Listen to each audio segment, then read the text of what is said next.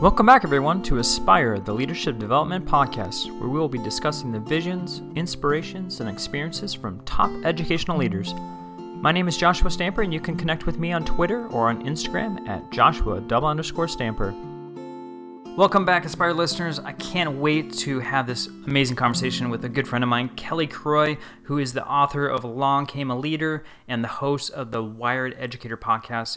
If you haven't had a chance to check out his podcast, you must do that. I had an opportunity to be a guest on there not too long ago, and wow, what an amazing host Kelly is, and even better person. So, can't wait to have this conversation with him about leadership, about mindfulness, and a bunch of different topics on educational leadership. Kelly, thank you so much for being on the podcast.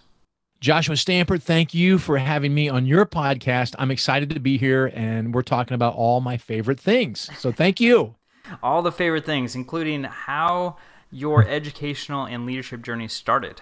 Yeah, well, you know, I, am still on that journey, mm-hmm. and I, I think that that journey of educational leadership has its uh, peaks and has its valleys. It started for me, Joshua, 31 years ago. I was a 21 year old college graduate, wondering who would hire a 21 year old college graduate. and I landed a fantastic job as a seventh grade English teacher in Oak Harbor, Ohio, which I loved. I, I taught seventh graders English for 26 years, and it was the greatest job in the world. And I believe, you know, that was leadership. I was trying to be the best leader in the classroom as possible. And I learned from my principal, who was a decorated Marine from the Vietnam War, hmm. that everyone's a leader. Like you cannot wait for a title of leadership. Yeah. If if there's a problem, you need to go out. You need to try to provide a solution. you can't wait for the title to start doing that.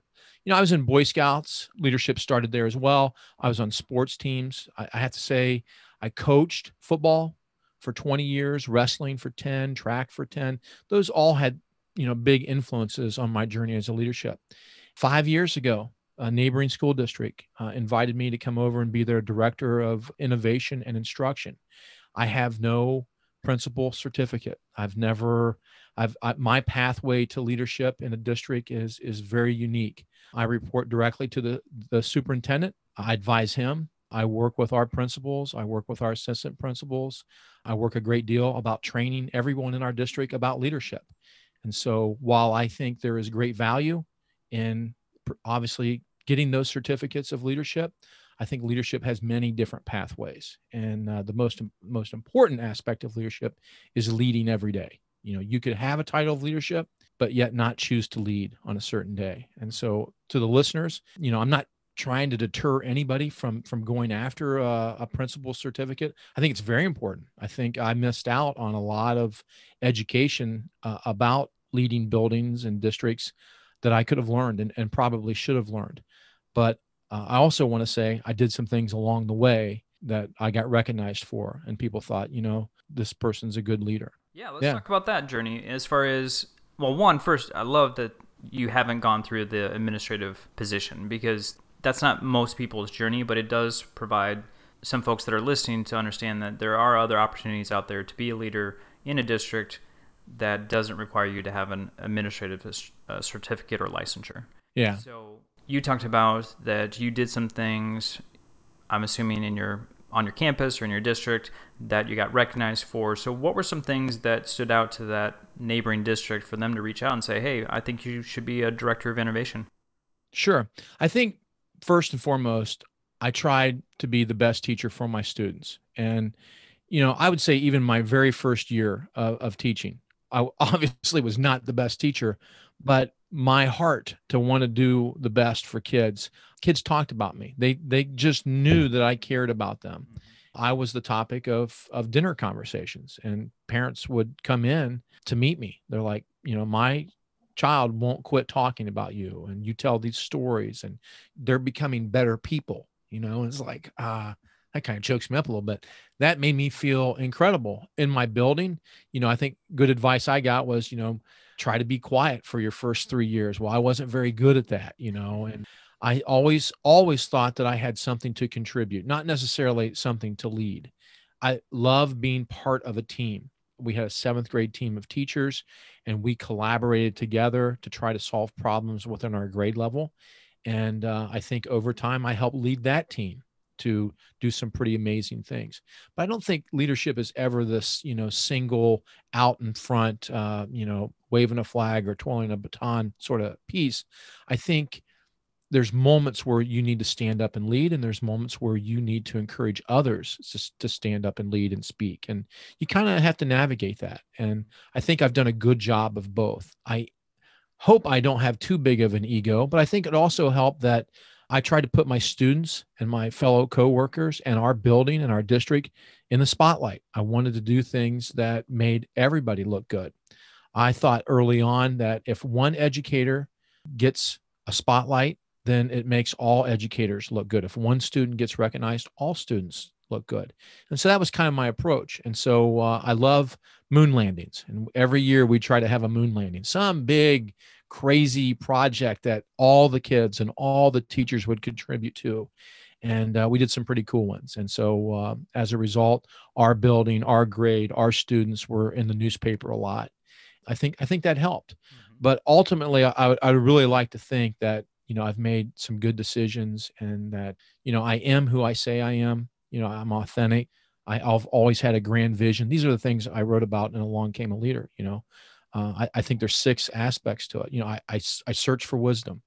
I try to be a good communicator. I try to keep a good attitude. Uh, i try to be authentic. And I, I approach everything with tenacity.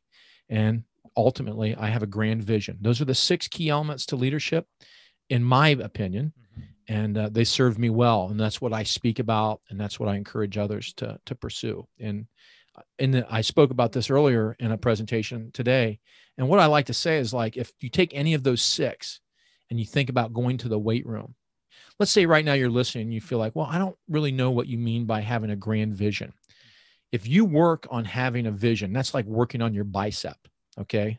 So you're like i'm going to work on having a, a grand vision a big vision well, you go to the gym and you pick up a weight to work on your bicep. Does your bicep get bigger when you work out if you if you focus on it? Yeah. It, it does. It does. And so if you go and work on vision or the other five, that will improve. But here's the great thing about going to the weight room and picking up a weight and curling it to make your bicep bigger. Your hand gets stronger, right? You're because you picked up a weight and you squeeze it, your hand gets stronger. And then when you pick the weight up, your wrist gets stronger because it picks the weight up and then your forearm gets stronger because the forearm's got to bring it up closer to the to the uh, bicep. And then your shoulder gets stronger your neck gets stronger. And, my point ultimately is when you pick any of those six or any virtue and you decide that you're going to work on it the other ones cannot help but get stronger. So if i'm working and focusing on my vision does my communication get better? Yes. Does my uh, authenticity get better? Yes does my tenacity get better? Everything improves. Mm-hmm. and uh, i think some people i like to say you know i got this fancy title director of innovation and instruction. People love that word innovation. What is the biggest challenge to innovation or leadership? It's how we always do things. And people are just too comfortable about how they do things. And so leadership or innovation appears to them as a challenge. I really see it as an opportunity. And so titles of leadership are not things we should pursue.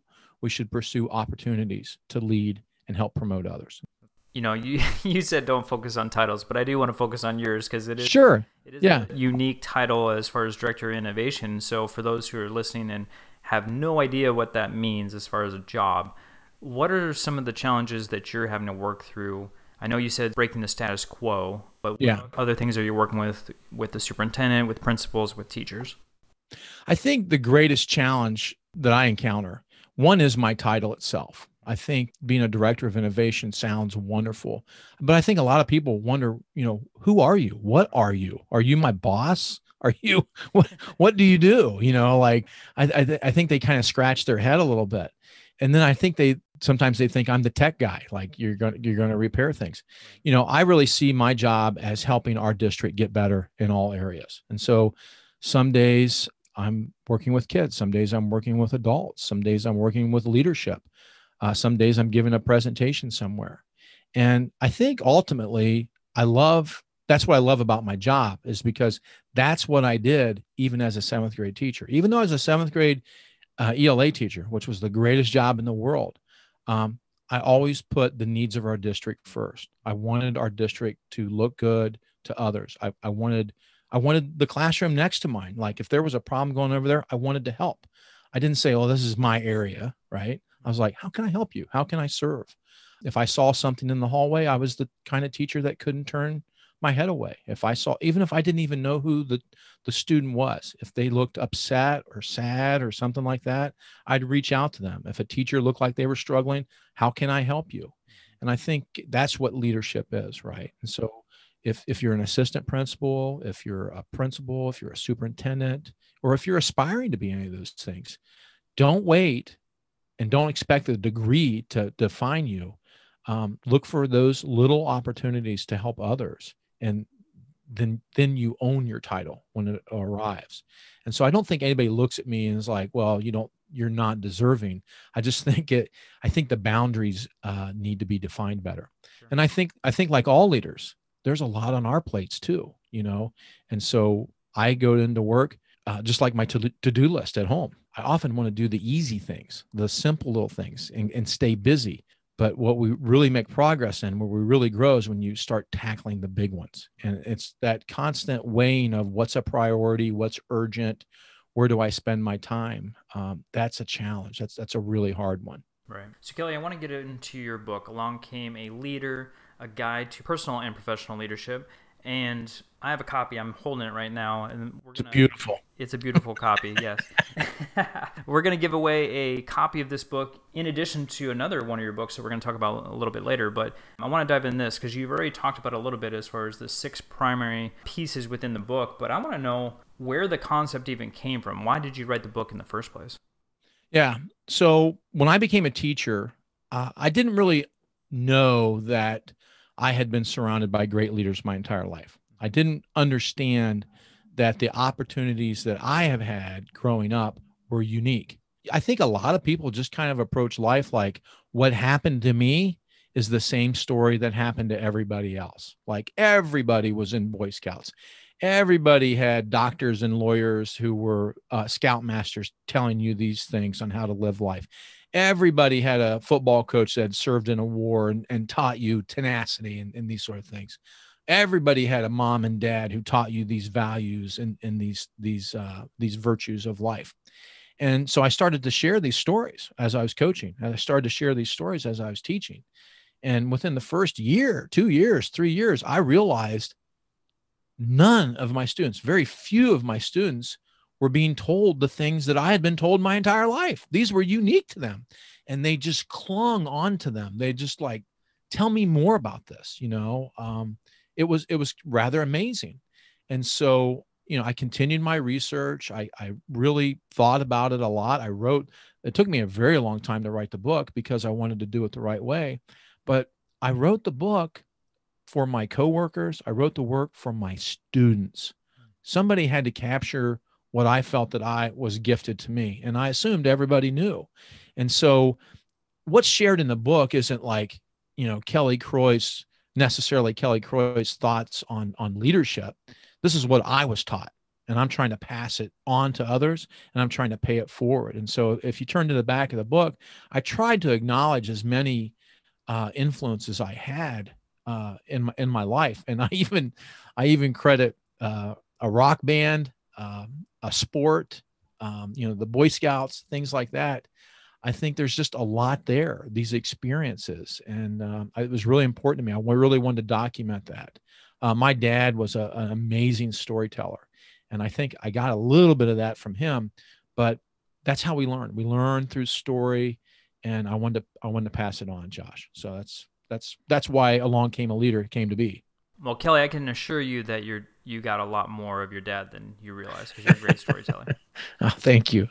Let's talk about the balance piece, right? Because you mentioned that earlier of you know being a leader. Obviously, you're an author, you're a speaker, a podcaster. You've got a lot mm-hmm. going on in addition to being a leader. So one big topic, and I know this is something you spoke about uh, not too long ago on the Teach Better Twitter chat, which was mindfulness. So, mm-hmm. what are some things that you're doing within your own life to make sure that you are the most emotionally healthy to be the best version of a leader? Great question. Powerful question. And the only way to answer it, Joshua, is I have to get a little vulnerable right here, right? I'm going to have to share some weaknesses with you and, and with the listeners. So, you know, you write a book on leadership or you have a title of leadership. I think some expect for you to have all the answers. I'm the first person who's going to say, hey, this might not work, but I really think we should risk doing this you know, just like Along Came a Leader, when I wrote Unthink Before Bed, a children's book on mindfulness, both of those writings were therapeutic. Both of those were to teach me also to reinforce uh, to me what I think is important. If you're going to sit down and say, these are the six tenets of leadership, you better live them. So you better believe every day I'm trying to live those six tenets to the best I can because somebody's going to cry out and say, You are not who you say you are, Kelly Croy.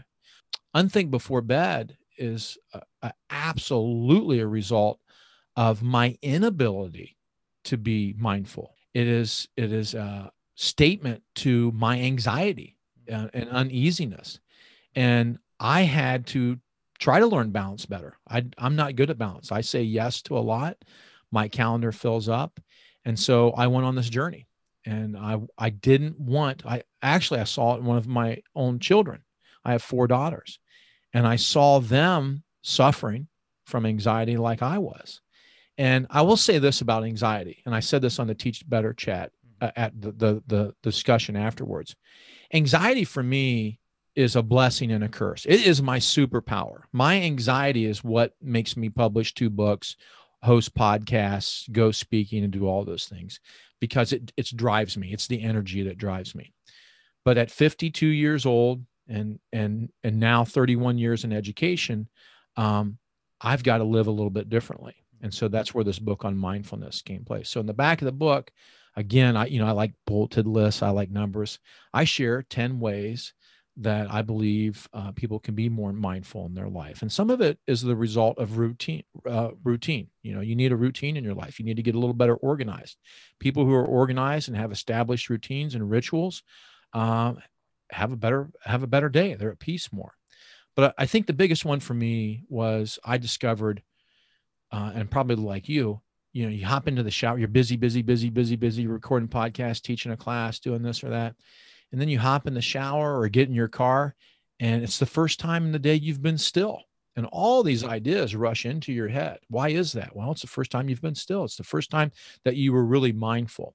What would happen if we brought that mindfulness intentionality into our day? Just for a minute here and there sprinkle it. I think too many people think mindfulness or meditation is about sitting in lotus position you know ringing a bell going um you know something like that uh, where it's just taking a walk. It's uh, listening to a song. It's uh, getting away from the environment that you're in. It was it can be a lot of things. And and that was really fun doing that teach better chat because some other people shared their ways that they're mindful. Mindful isn't always what you think it is. Here's how i describe it. Mindfulness is being attentive to how your mind and your body are functioning. Mm-hmm. and if your mind and, bo- and body are functioning well then you know you need less moments of mindfulness. But if your body is feeling that anxiety and discomfort if your mind is all over the place um, just like if your stomach were hungry you would feed it. If your arms were tired you would rest it. When your mind or your body speaking to you it is it's telling you hey we need to stop. We need to take a break. And that's what mindfulness is to me. And so uh, I want to teach kids this. I want them to know that these feelings, there are counteractive things that you can do. And that's the whole point of it. And uh, the funny thing is, if you go on Amazon and look at the reviews, there's over 80 reviews. I think every single review says, it's not just great for kids it really helped me you know because when you when you read a book to your children what do you do you stop right you're you're it is actually an act of mindfulness reading a book to your children for those who are listening right now, Think Before Bed is the book that Kelly was referring to, and we're also going to give one of those books away. So um, stay tuned. I'm going to post that on social media on how you can win one of those books. Um, again, it's Along Came a Leader in Unthink Before Bed. And Kelly, I, I, when I got this book, the children's book, I swear my all five of my children started fighting over looking at it, reading it, and uh, my oldest, my 14 year old, uh, had a chance to read it to my boys. So it's an amazing book, and anyone that's listening, uh, both those books are fantastic. You need to make sure that you pick it up. Kelly, I want to talk about something that you said because I think it was pretty powerful. You you talked about anxiety being a superpower. And yeah. That blew me away because I don't think I've ever heard anyone refer to anxiety that way. Hmm. It is it, you flipped it on its head, and yeah, curious why you think that's the case and why anxiety is perceived to be such a, a negative for so many people.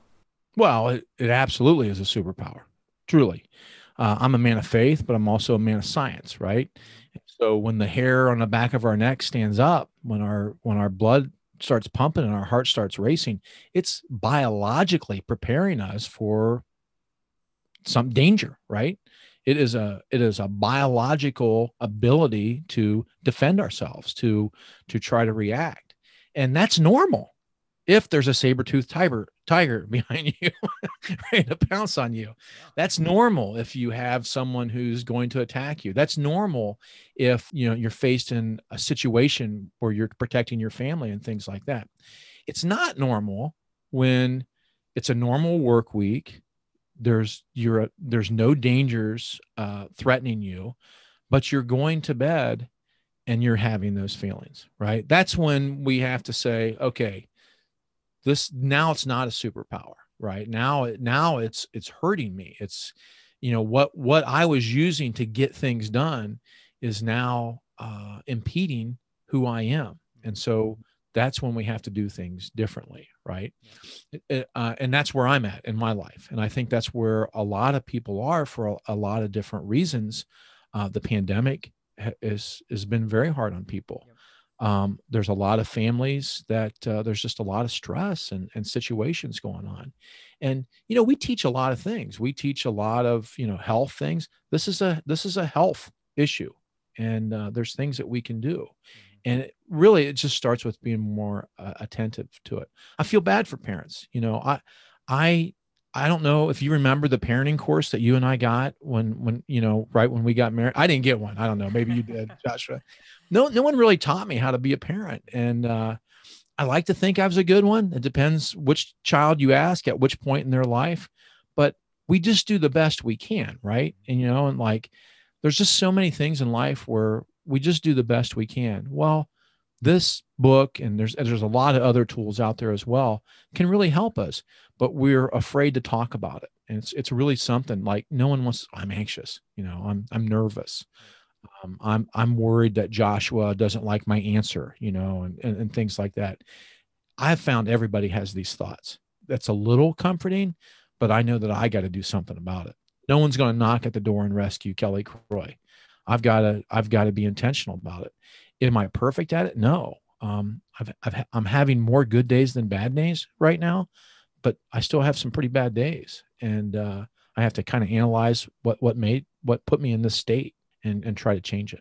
Well, Kelly, I appreciate you speaking about that because I think there's a lot of people that are dealing with anxiety every single day, and it's one of those things like mental health, especially, is something that people just don't talk about um, even though they should. And I know your words are going to help a lot of people that are listening that you know struggle with the same thing. You know, thanks. I, you know, I'm not advocating anybody go out and just unload on your boss or your coworker or anything like that.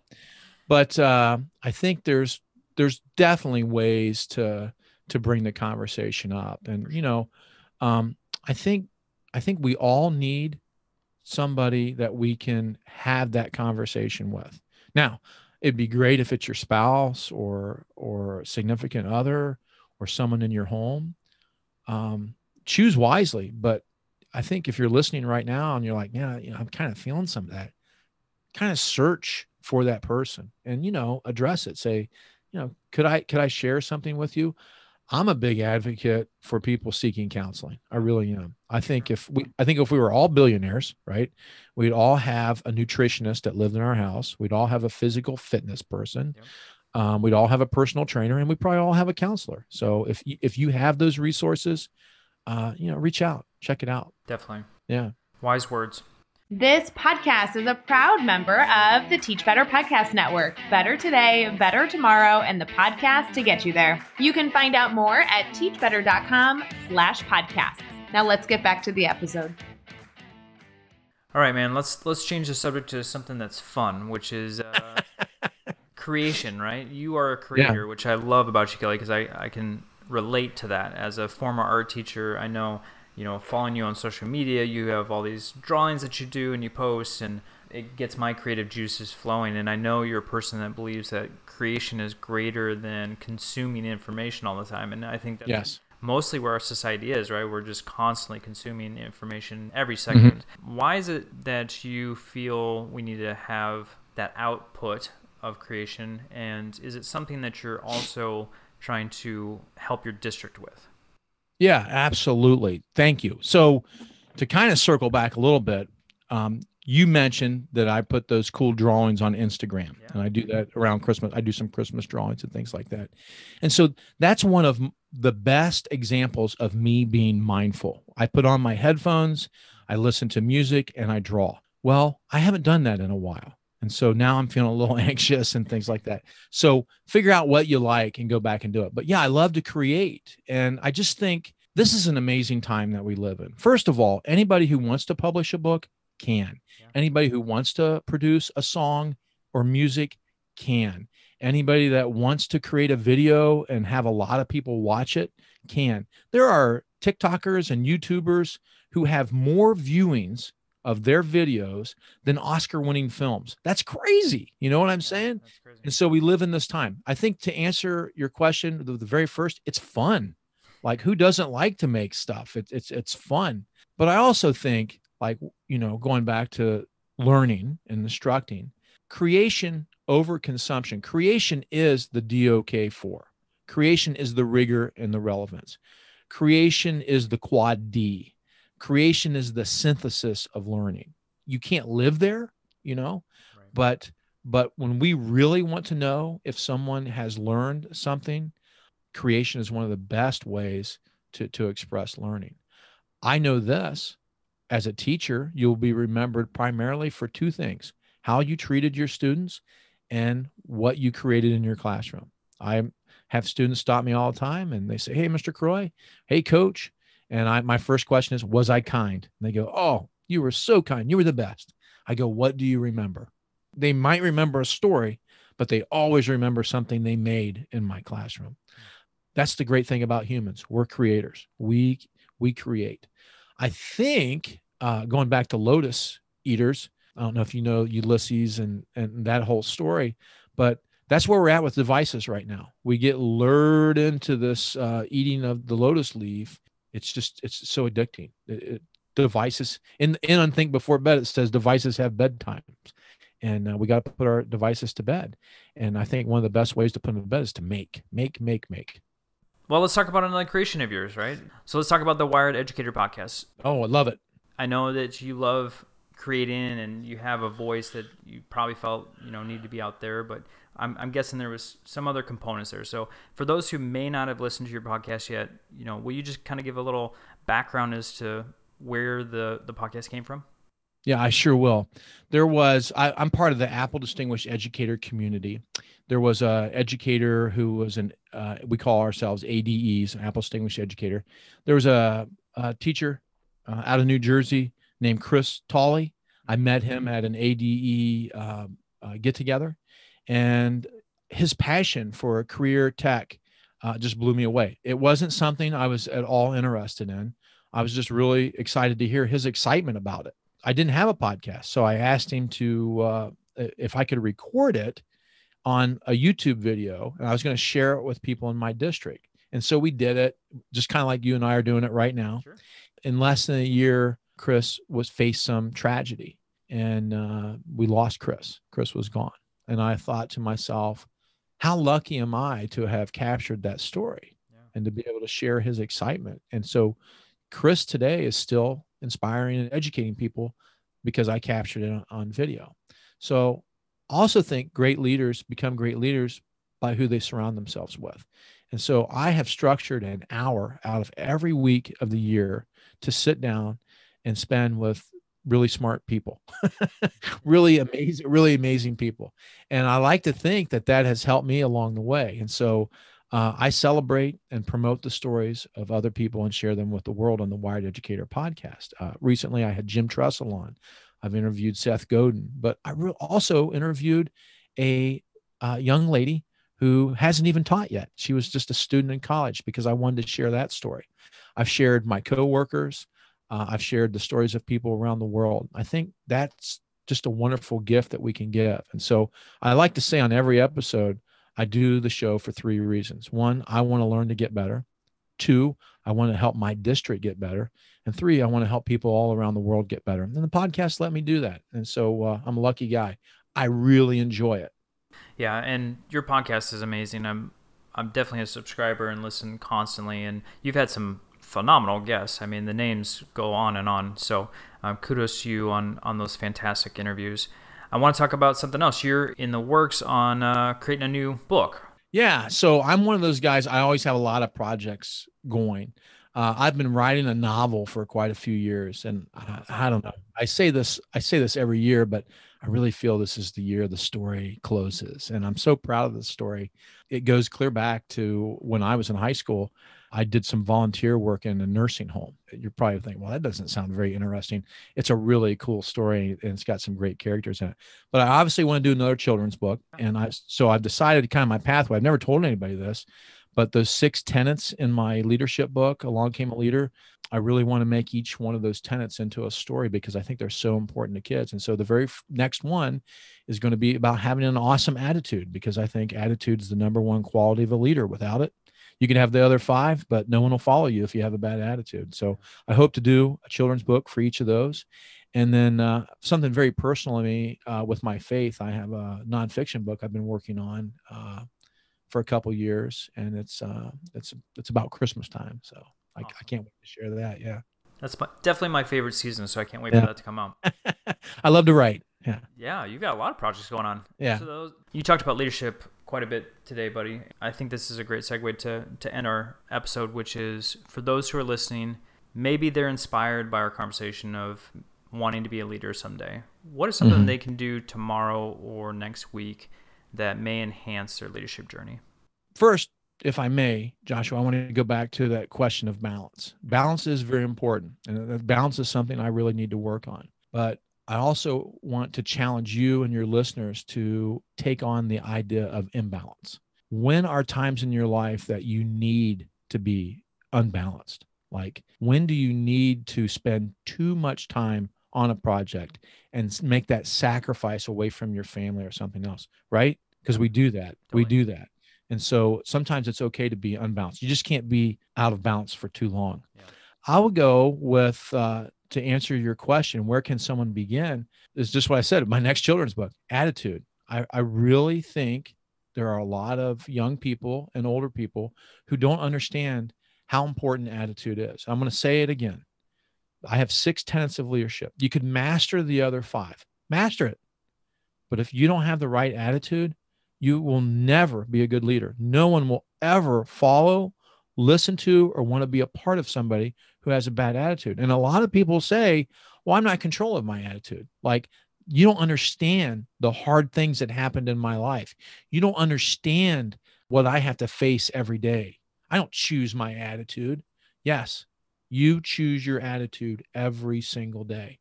And that is a really hard obstacle for a lot of people to get over. Our attitude is king. And there's a lot of things that shape our attitude who we spend time with, what we do with our time. But events come and go in our life. Unfortunately, there are dark days around the next corner. It's how we respond to those. What kind of leader do you want to be? What kind of leader do you want to follow when things aren't running smoothly? Do you want the person who becomes unhinged, who becomes angry, who lashes out at people? Or do you want somebody who responds rather than reacts? And that's all about attitude. And so I would say that's it. But I, I would also say this if you really are interested in becoming a, a better leader personally, like what is a leader? Well, are you a leader in your family? Are you a leader in your community? Are you a leader in your neighborhood? Are you a leader in your building and in, in the hallway? Certainly, you're a leader somewhere. Look for those opportunities. And when the opportunity comes up, don't turn your back to it and walk back in your room. Don't roll your window up. Don't turn the volume up. Stop and say, I'm going to step up. I'm going to lead today. I'm going to lead on this decision. I'm going to speak up and I'm going to try to help other people. And I think there's three ways to vent it. Is what I'm saying true? Is what I'm saying helpful? And is what I'm saying kind? If it goes all three of those, move forward. yeah. If any one of those is off, like if, if what you say is true and helpful, but it's not kind, keep it to yourself. All right. Until you can find a kind way to say it. I think that's a good way to approach leadership. I think it's a very doable way. Would you agree? Yeah, I think that's extremely tangible. I like the filter that you stated with the three layers there. Yeah, a lot of people, a lot of people stand up and they want to correct somebody, and uh, that's not leadership because what does that do? It's provocative. It actually, it actually creates more drama. Mm-hmm. You know, social media has a lot of that. Like, I'm going to correct everybody, and so those those are my filters. You know, is it true? Is it helpful? Is it kind? Yeah. And if it is, I'm going to share it. So, Kelly, for those who want to connect with you, how may they do that on social media? Easy. I am Kelly Croy on Twitter and Wired Educator on Twitter, but now I have a Twitter team. I'm trying to catch up to Teach Better team and to make to make a greater impact in the world. On Instagram, I'm K Croy, and on Facebook, I'm I'm Kelly Croy. And uh, I don't know if you just do a quick Google search, you'll find lots of uh, uh ways to, to reach out to me. But I'm also the guy if you email like I answer emails. I, I, think that's so much fun to connect with people all over the world. So I would love to get a personal email from you, and I would love to send you back a, an honest response. And and uh, I think that's real communication right there. All right, so everyone, if you haven't picked up Along Came a Leader or Unthink Before Bed, make sure you do that. And then we're gonna put on social media here soon um, a way to win both or one of those books. Kelly, I feel honored to be connected with you as a leader, as an educator, and as a man. And I, I just, I don't know if you realize how much influence you have on people, but for sure you have had a positive one on me. So thank you so much for being on the podcast. I'm excited that you had me on. I wish you luck on your book. I, I know it's coming out soon, yeah. and uh, I, I'm thankful that you honor and share the stories of others out as well. It's a great honor to be on this podcast.